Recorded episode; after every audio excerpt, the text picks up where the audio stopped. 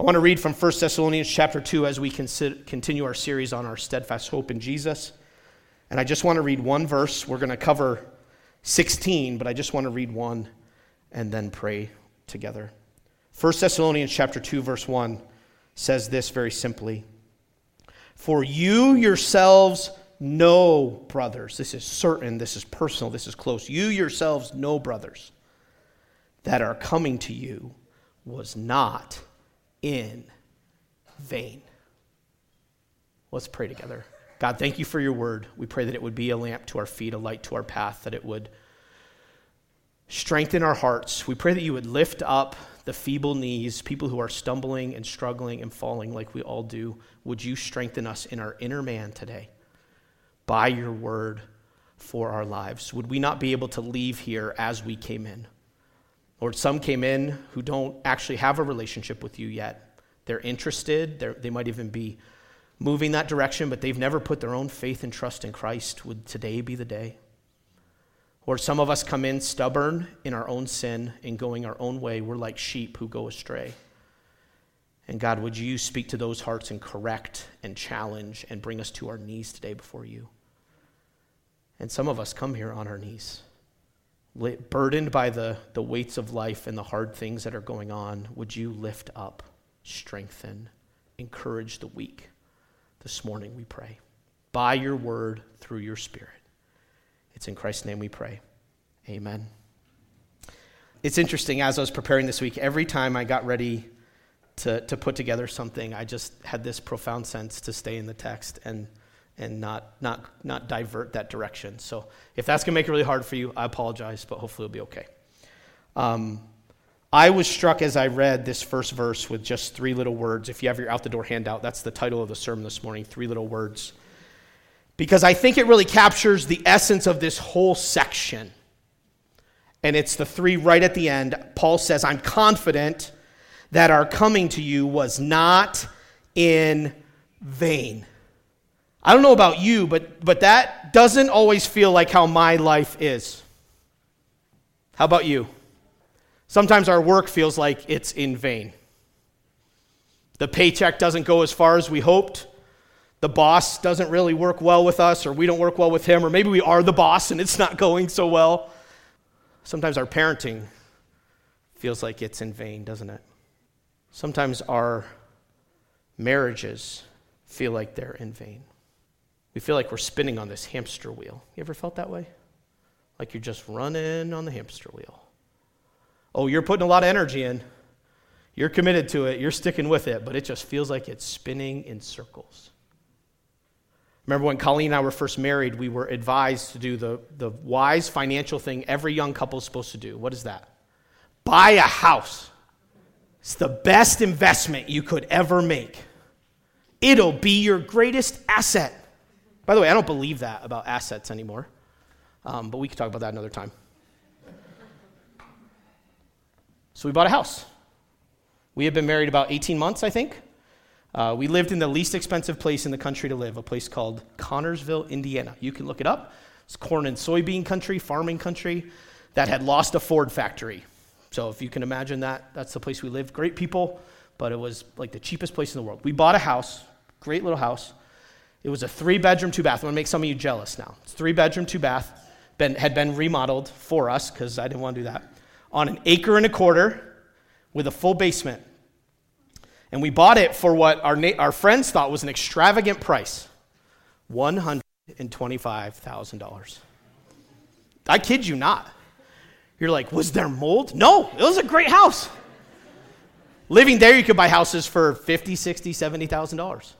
I'm, I'm not lying. Some of you are like, I'm moving to that place tomorrow. So bought a house. One problem. It was 2006. Hmm. Felt great for about a year. And then, if you remember, 2007, 2008 were not the best times in the housing market. Thankfully, we lived in a place that was very inexpensive, so there wasn't a lot of room to go. But we owned that house for five years. And then we sold it for $125,000. We fixed it up, we mowed it, we took care of it. I left meat in the freezer in the basement one time and unplugged the freezer while cleaning. We had all kinds of experiences in that house. It was a great little spot. Colleen had a zero turn mower. She went all around the yard. It was fun. Big walnut trees, beautiful place. And when we closed on that amazing investment, that greatest asset, that thing we had paid a mortgage payment on for five years, they wrote us a check. That was actually a victory if you lived through 2007, 2008, for $500. I couldn't even make a down payment on the next place. And it felt like I was running on the hamster wheel. It felt like our homeownership was in vain. And sometimes in life, as a pastor, as a parent, an employee, a business owner, and a friend, we can feel like what we're doing and where we are isn't really making much of a difference. Have you ever felt that way? But there is reason for great confidence in the place where God has called you today. 2 Corinthians chapter 5, 17 through 20 says this Therefore, if anyone is in Christ, he's a new creation. The old has passed away, behold, the new has come. All this is from God, who through Christ reconciled us to himself and gave us the ministry of reconciliation. That's definitely not me. Therefore, we are ambassadors for Christ, God making his appeal through us. Do you know you have a job on planet Earth if you know Jesus as a Christian? It's to be, wherever you are, God's ambassador. That your life would live in sync with God's word, and people would be able to say, that person is different. That we would live with a steadfast hope not a doom and gloom, not a terror and fear, not, you know, um, people chronically terrorized by the events, but that we live with hope. And people would go, man, something is different. But not just that we would live with hope, not just we would live in line with this word, but that we would speak and share and talk to people about what God has to say. Wherever we are, wherever He's placed us. Now, there were ample reasons for Paul to lack confidence. Look at verse 17 of chapter 2. Danny's going to pick this up next week. But look at what happened to Paul in his relationship with these people. You can read Acts 17 if you want to. But Paul says, But since we were torn away from you for a short time, in person and not in heart, we wanted to get back to see you again. Look at verse 2 of chapter 2. But though we had already suffered and been shamefully treated, as you know, Paul's stay in Thessalonica was not easy, it was a short stay. It could have been as little as three weeks, it might have been a little bit longer than that, but it wasn't very long. You know, sometimes God has us in places in life for short seasons, and that's okay. It's not in vain. It was a tough time. Paul faced lots of opposition. If you read Acts 17, there was jealousy and mobs and uproars. It probably felt to Paul like as soon as he made some headway, something went wrong. You ever been there? It was a short stay, it was a tough time, and it ended too soon. We read in verse 17 that they were torn away. And it had to feel to Paul like they had left Thessalonica in a rush. They'd been run out of town because that's what happened. It got so bad that they had this little group of new Christians that they were pouring their lives into, but the opposition that got so bad that Paul, in the middle of the night, Paul and his friends had to leave town. It ended too soon. And they had to feel like they were leaving this little group in a place that it wasn't ready for. I was thinking about um, the story of Moses, and I wonder if how Paul felt was a little bit like Moses' mother felt. After she had, you know, um, been his mother for just a brief period of time, and it was so dangerous, but she refused to kill him like the law of the land said. So she wrapped him up, she put him in a little basket, she sealed it up nice and tight. I can only imagine. It probably rivaled any wrapping job any of you mothers have ever done. I bet she took the greatest care, wouldn't, wouldn't you?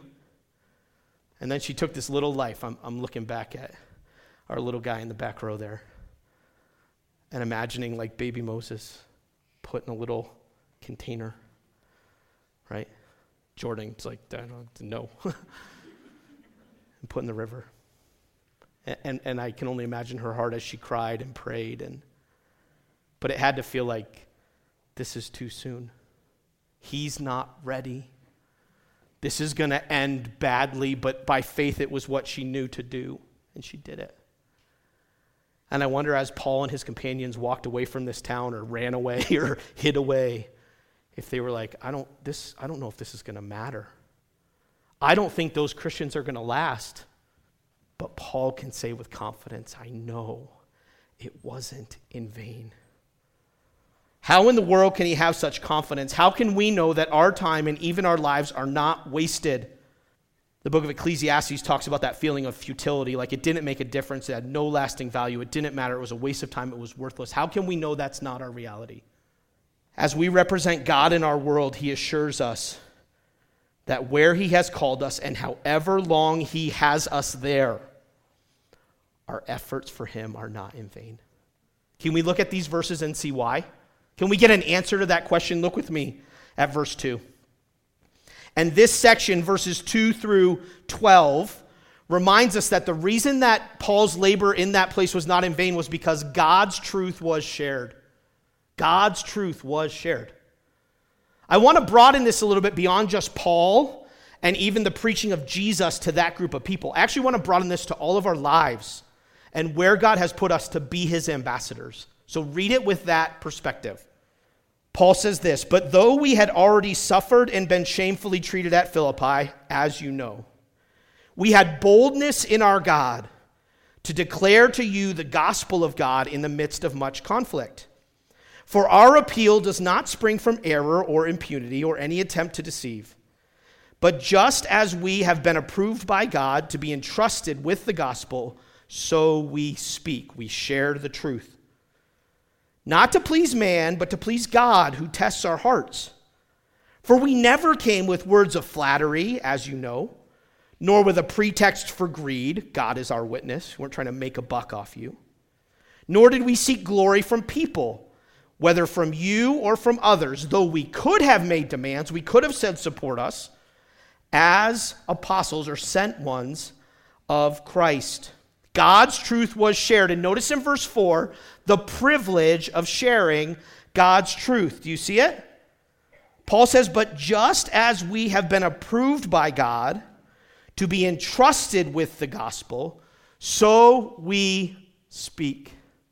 Those two words, approved and entrusted, are really interesting. And here's why um, they show up regularly in the New Testament, but most of the time they're about human beings taking the action. They're about our action. Let me give you an example of the word approved.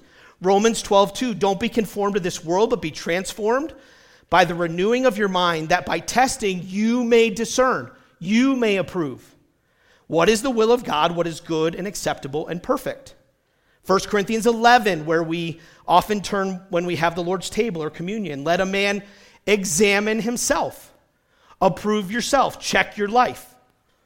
And so let him eat of that bread and drink of that cup. Turn over just a page to the end of 1 Thessalonians, to chapter 5. Verse 20 says, Do not despise prophecies. The idea is do, don't take preaching lightly value it. But, and here's the word again test everything. So when you're sitting in a chair today, be it in this room or in the lobby, you ought to be listening to what is preached and not assuming it's true. You actually ought to be thinking critically. I know it's easy on Sunday morning after a long week to turn your brain off. You know, as pastors, we have a unique skill of helping you take a nap with or without your eyes open, right? I got a book at the preaching conference we were at called Saving Eutychus. You probably don't know who Eutychus is, but he's the guy who Paul preached so long he fell out of the window. And the book basically is like, it doesn't take us that long to cause people to go to sleep. so here's some advice on how not to do that. I'm like, I should get that book.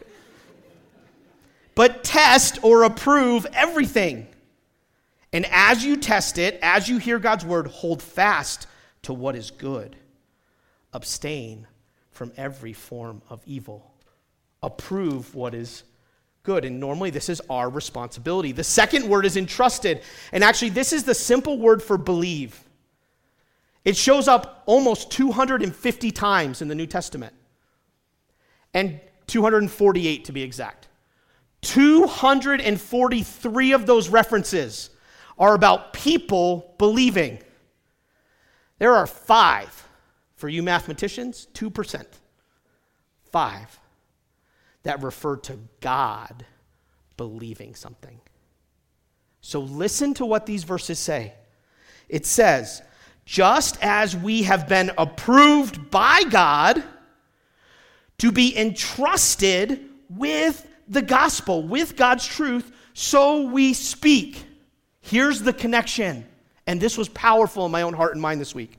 As we go out into the world, as we parent, as we uh, live out our marriage, as we whatever, God has approved and entrusted us with his truth. Stay there for a sec. You ever hired a babysitter? Do you know what you do when you hire a babysitter? You approve and you entrust, don't you? You may not know everything about that babysitter the way God knows everything about us, but you've watched them a little. You've observed how they behave among their friends or in your neighborhood. And you've made a judgment call, haven't you? Are they responsible? Can they be trusted? And then, out of desperation or need or a strong sense of confidence, you've entrusted the most precious thing in the world to that babysitter, haven't you? Or things. Kids, they're not things, okay? The God of the universe, when He saved your soul, when He called you to be His child, entrusted you, every one of us, with the most precious thing in the world. And, and in some crazy way, we get to be his voice on planet Earth. Isn't that crazy?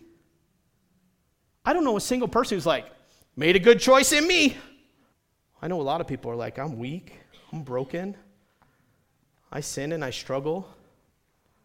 But there's a privilege that we have. Whether in a casual conversation at work, moms, as you disciple your kids, everywhere we go, to share God's truth. And Paul went, My labor is not in vain because I got to tell people what God has to say. I got to give them hope for the saving of their sins and eternal life. I got, I got to give them wisdom for how to live every day and follow Him. What a gift!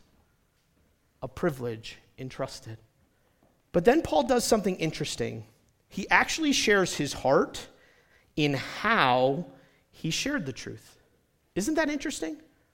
He starts to talk about how he shared. And I'll roll through these things quickly, but I'd encourage you to take some time on your own to, to dig into these a little. Paul says, We shared God's truth. Look at verse 2. We had boldness in our God. We shared God's truth boldly.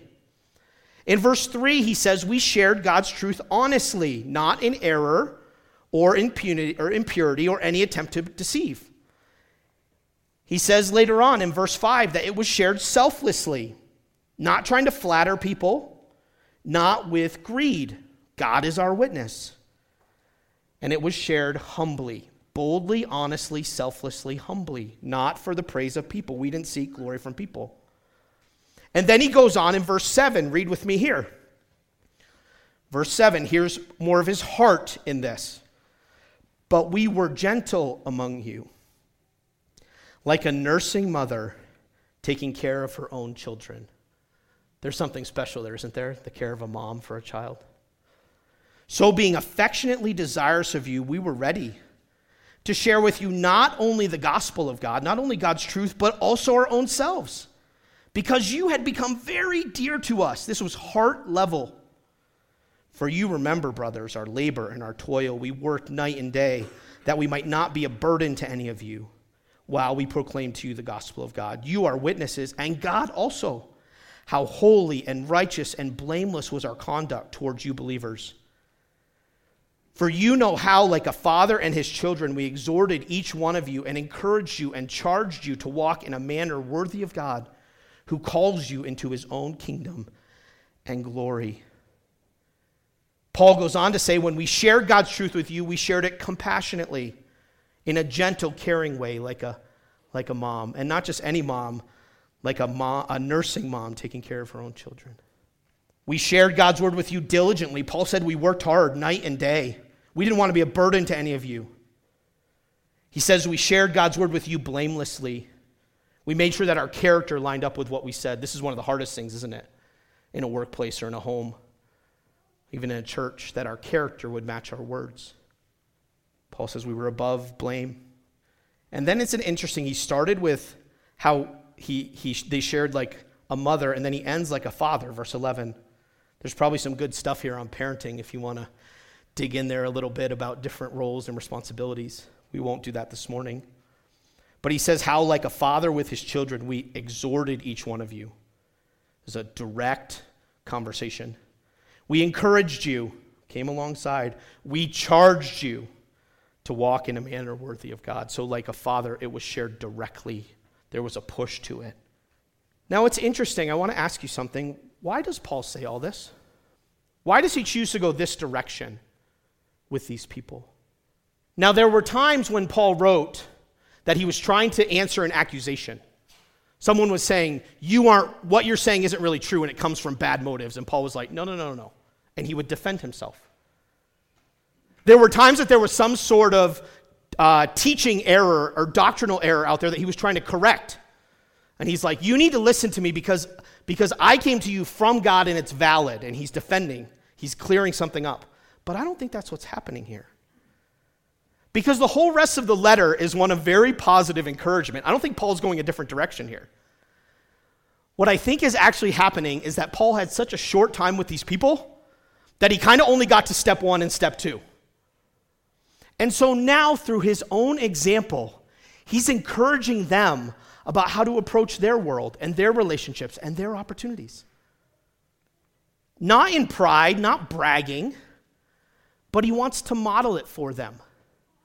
What does he say in 1 Corinthians 11? I, I, I tell our youth, youth sponsors this all the time Follow me as I follow Christ.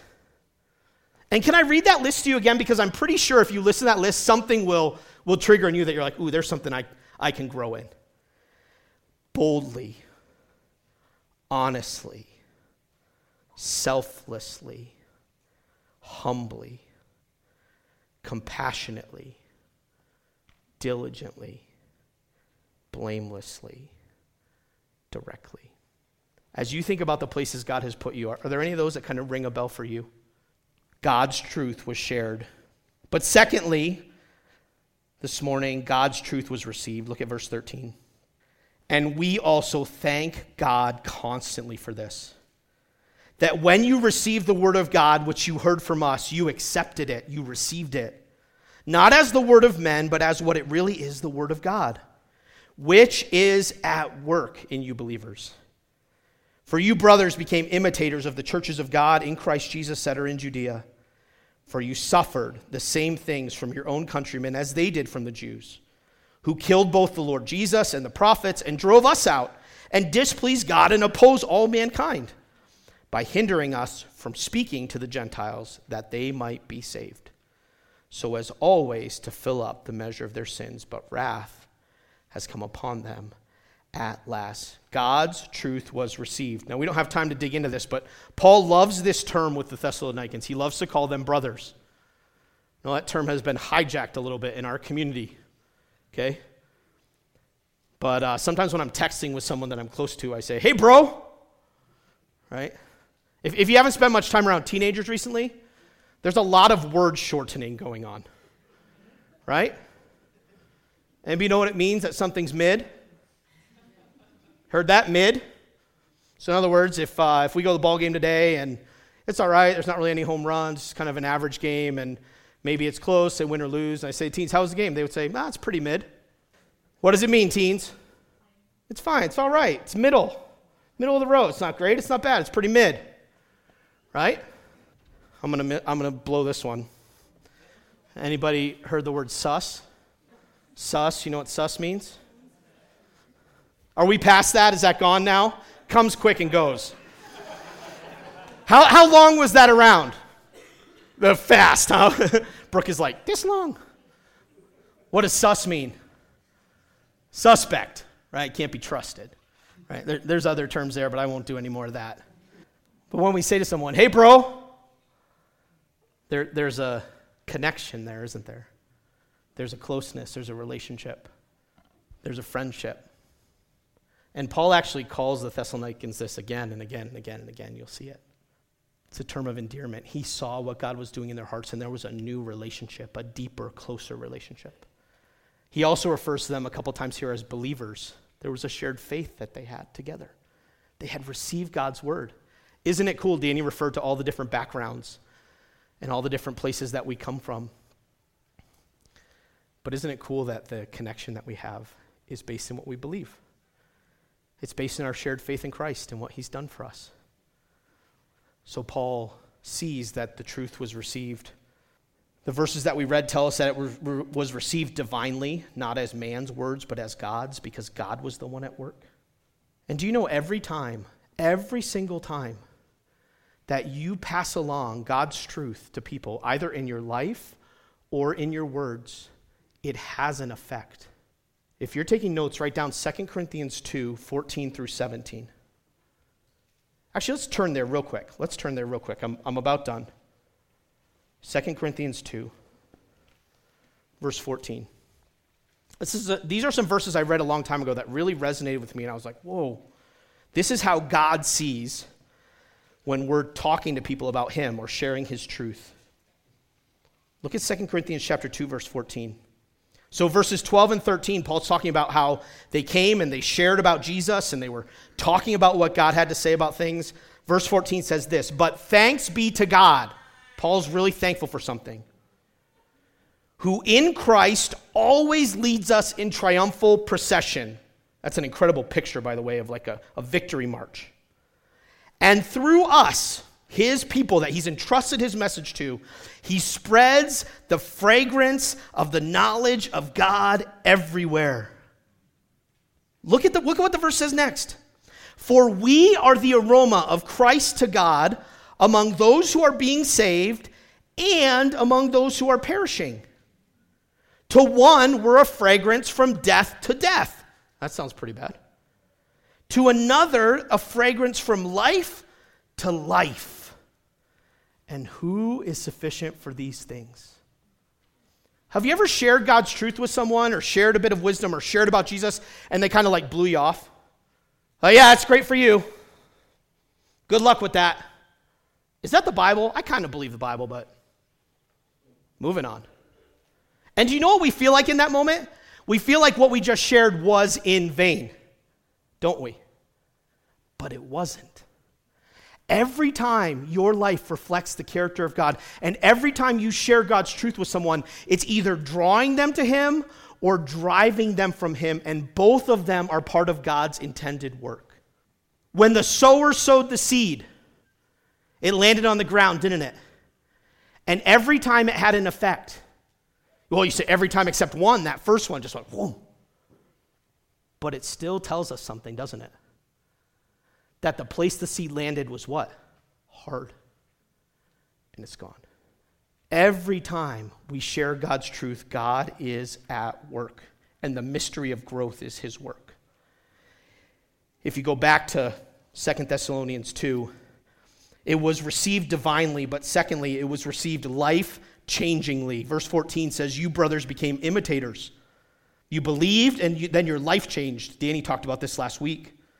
That they became imitators, but now it's more broad than just Paul and Silas, isn't it? You became imitators of what? Of the churches of God in Christ Jesus that are in Judea. So, so these new Christians, they didn't have Paul and Silas there like teaching them everything. So they picked up what they could there, and then they kind of looked around at other Christians and they learned stuff. By the way, can I help us? Can we please not become an echo chamber of our own version of Christianity? Can we ask God to help us, not to make us proud and skeptical of everyone else who doesn't do it our way? Remember James and John? They were like, We saw some people casting out demons in your name, but they weren't us, so what should we do? Zap them! What did Jesus say? No, no, no. Whoever's not against us is for us. It was so good for me when I moved to this valley to get to work at Intermountain Christian School because the Christians who were just like me were kind of a few. But I learned something really fast. Whoever's not against us is for us. Now, that doesn't mean we shouldn't have discernment. But can I encourage you to start with an open heart instead of a closed one? I learned so much. My, my, my Christianity grew in so many ways as I rubbed shoulders with people who believed in Jesus and were following him and were doing it a different way than me. I needed it. And I got to see in that season a little microcosm of the whole body of Christ in all its diversity. Listen, we don't want to be a church of all ears. We don't want to be a church where everyone does everything the same way. We're not trying to turn out clones at Gospel Hope Church. We want to grow and listen and learn. You don't have to like everything, you don't even have to want to do everything. But keep an open heart. They became imitators of the churches that were around them that were following Jesus too. You will learn some stuff. And then lastly, it was received painfully. Seems like a weird place to end, but Paul was like, and you suffered. what? Do you know why that excited Paul? Because that's what happened to Jesus. That's what happened to the people who followed God in the Old Testament. That's what happened to Paul when he was in Philippi and Thessalonica. It was like a good sign. We, we got to be careful that we're not trying so hard to protect ourselves from pain and discomfort that we're not following Jesus as we should. Paul said God's truth was received. And he ends by reminding them that God will take care of it all and make it right at the end. No one who persecutes followers of Jesus will get away with it ultimately. So, real simple this morning are you confident as you follow God that He's at work in your world and that your labor is not in vain? Let's pray together. God, we thank you for these words from Paul that encourage our hearts. They tell us so much about your good work in the world, both directly as your gospel is shared, as Jesus is shared with people that he's saving. It's amazing to watch lives change and people grow, but also more broadly as we share your wisdom, as we share your truth, as we rub shoulders with people all around us. Would you remind us that this is worthwhile? That we would not faint or grow weary in doing what you've called us to. Encourage our hearts, we pray. In Jesus' name, amen.